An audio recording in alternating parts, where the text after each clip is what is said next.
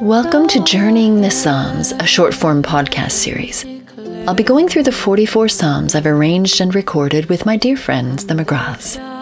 Each week, I will share reflections on a Psalm of the week, a little bit of background to the song arrangement, a thought or two to ponder as you listen, and an accompanying journal with some further reflections and invitations to prayer and practice. This series looks at how the Psalms speak into our lives, how they can get in touch with our deeper emotions and help us better understand ourselves, how they can lead us to live fuller, more honest, more authentic lives, and how they show us a bit of who God is and who we're invited to be in the world. Today's psalm is The Heavens Declare, Psalm 19. I'll read the introduction that's in the journal.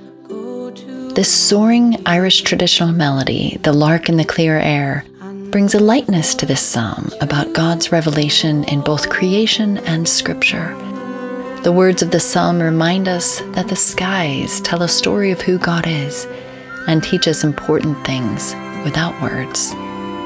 I've loved this psalm since I was very young. I used to climb trees and I would look out at the vista from up on high. And so those words, the heavens declare, used to bring those images of being up in the tree with the wind blowing against my face, looking out at the beautiful world around me. So I continue to be somebody who looks at the sky each day. I look at the sunsets as I walk in the sort of darker period of the year, and I look at the beautiful open skies during the brighter times of the year, which we're heading into now.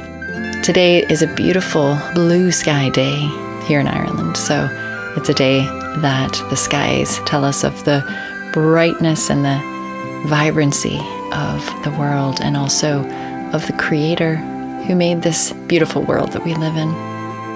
So, one of the questions in the journal is What does nature say without words? What does nature say and reveal to us about the creator, the artist behind creation, without words.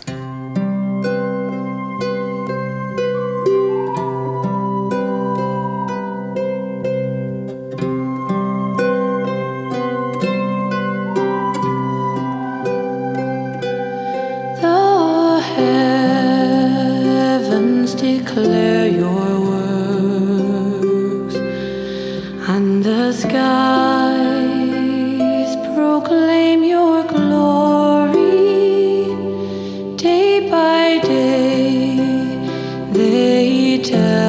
you. Night by night,